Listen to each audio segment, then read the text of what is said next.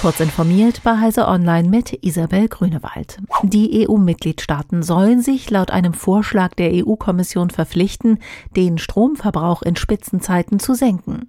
Außerdem soll für Unternehmen, die Strom mit geringeren Kosten erzeugen, weil sie erneuerbare Energien, Atomkraft und Braunkohle einsetzen, eine Erlösobergrenze von 180 Euro pro Megawattstunde eingeführt werden. Bis Ende März 2023 sollen die EU-Länder Gewinne oberhalb der Obergrenze an die Verbraucher weiterreichen, damit diese ihre Energiekosten senken können.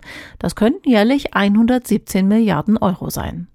Unternehmen, die im Erdöl, Erdgas, Kohle und Raffineriebereich tätig sind und für die die Erlösobergrenze nicht gilt, könnten nach den Vorstellungen der EU-Kommission aus ihren Überschussgewinnen vorübergehend einen Solidaritätsbeitrag leisten. Angreifer sind in die Server des Anbieters von Online-Shop-Software Fishpig eingestiegen und haben die Software mit Schadcode verseucht. Kriminelle können nun über eine Hintertür auf mit der Software erstellte Shops auf Magento-Basis zugreifen. Fishpig kommt unter anderem auf WordPress-Websites zum Einsatz. Wie viele Shops konkret betroffen sind, ist derzeit unklar. Admins sollten die Software zügig aktualisieren. Nach einem Neustart soll die Backdoor verschwunden sein. Der Elektroautobauer Tesla hat weiteren rechtlichen Ärger wegen seiner unter Namen wie Autopilot und Full Self-Driving vermarkteten Fahrassistenzprogramme. Eine US-Kanzlei reichte jetzt Klage im Auftrag eines Tesla-Besitzers ein, der dem Unternehmen von Elon Musk irreführende Werbeversprechen vorwirft.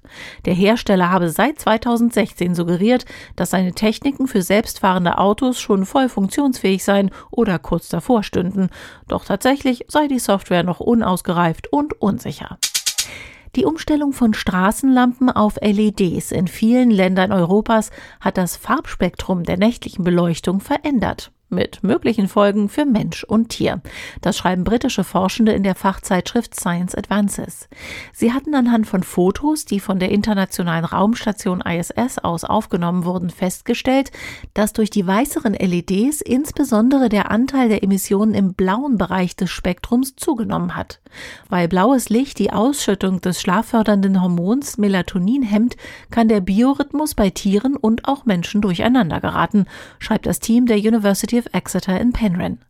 Deutschland ist von diesem Effekt allerdings vergleichsweise wenig betroffen. Diese und weitere aktuelle Nachrichten lesen Sie ausführlich auf heise.de.